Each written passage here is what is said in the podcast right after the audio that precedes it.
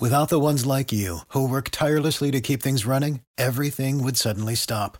Hospitals, factories, schools, and power plants, they all depend on you. No matter the weather, emergency, or time of day, you're the ones who get it done. At Grainger, we're here for you with professional grade industrial supplies. Count on real time product availability and fast delivery. Call clickgrainger.com or just stop by. Grainger for the ones who get it done. This is the WOKV Spotlight on 104.5 WOKV. Eight minutes past the hour, President Biden this week set to start a series of trips to highlight what's in the infrastructure bill. There were 13 House Republicans who broke ranks in support for the bill, none from Florida, and actually none from the South, many from the Northeast corridor, which uh, I guess helps with roads, bridges, and rail. Representative Michael Waltz from the uh, Northeast Florida area was one of the no votes. Was there an overall reason for your no on this plan? Yeah. Hey, good. Good morning. Good to be with you. Well, the biggest reason was that this bill is absolutely tied to the social, excuse me, bending, spending bill. I mean, the president has been clear on that. Nancy Pelosi has been clear on that. You know, this is a depending on how you how you count it, a four to five trillion dollar massive load on on future generations that we just can't afford, broken up into two parts to try to make it more uh, palatable. But one absolutely leads to the other. So that's that's the, that's the biggest piece. And and just to put it a little bit in perspective, our entire discretionary federal budget, everything, all of the departments, military, all of it is 1.5 trillion.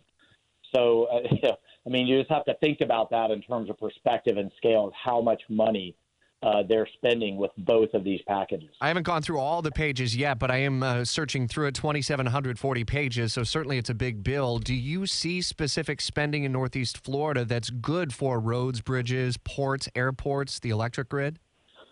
Oh, sure. And I want to be clear. I mean, I look, the country needs infrastructure. Uh, I really wish uh, we could have sat down both sides of the aisle and really worked out what was good for the country. Republicans in the House were not included at all. Uh, I mean, uh, the transportation committee was not involved at all uh, on the House side. Remember, this just came over from the Senate uh, and was negotiated there, and then that was it. In terms of the state, uh, there are some good programs in there, but my issue with it is these federal formulas. So you'll see in there, say, thirty billion dollars for bridges, for example. The federal formulas that determine what states get which portions of those dollars go to uh, the states where they've got infrastructure in the worst repair. Well, Florida is a well run state. We have a balanced budget. Our bridges are in relatively uh, good shape compared to other states, so we'll actually get shortchanged. So no good deed goes unpunished. Uh, and I don't think that's a fair way to do the formulas. Uh, and, and those formulas, it's really across the board.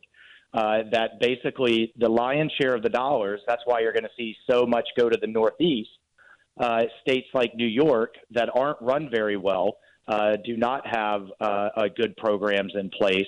Uh, they're going to get a disproportionately larger amount of, of those dollars, even though our population in New York and Florida is about the same. So, have specific projects been kind of ferreted out? Uh, and can you look to say, for example, that JAXPORT may be a big winner here? Or is it more broadly of ports and uh, other things like that, rail service, the electrical grid?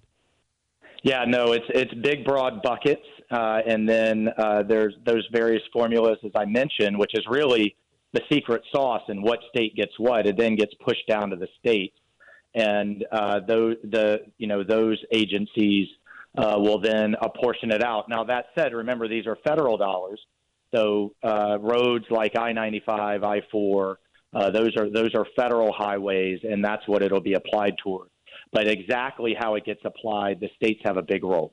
What's the read on the reconciliation bill? Does that come up for a vote next week? And do the Democrats have the votes? It would appear that uh, no Republicans will break ranks on this one this time. Oh Lord, I, I, I hope not. I mean, you should see. And, and by the way, you said you were still combing through the 2,700 pages. I guarantee you, a lot of people who voted for it haven't combed through uh, the entire bill. But this next one is just a monstrosity. I mean, it's the four letter word free everywhere. Uh, and, uh, you know, what was interesting is some of the Democrat moderates that promised they would support it provided that the CBO score, the Congressional Budget Office score, matched what the White House was saying. But from most analysts that I've seen, including the Wharton School of Business, say it's very gimmicky how they're trying to lower this number to make it more palatable. If these programs actually permanently stay in place, which government programs always do, it's going to be over $5 trillion uh, over time. And the amount of tax increases they put in there, nowhere near cover the goal is to uh, uh, have a House vote on the reconciliation bill before lawmakers go home for Thanksgiving. The schedule tells a story, is what a former colleague of mine always says, and don't expect much in the way of negotiations this week. You have both the House and Senate back home. Lawmakers scheduled to work then next week, the week of November 15th, then off for Thanksgiving week, and then back to close out the month. We'll update the story over the coming days and weeks ahead. Congressman Michael Waltz is always appreciated. 813.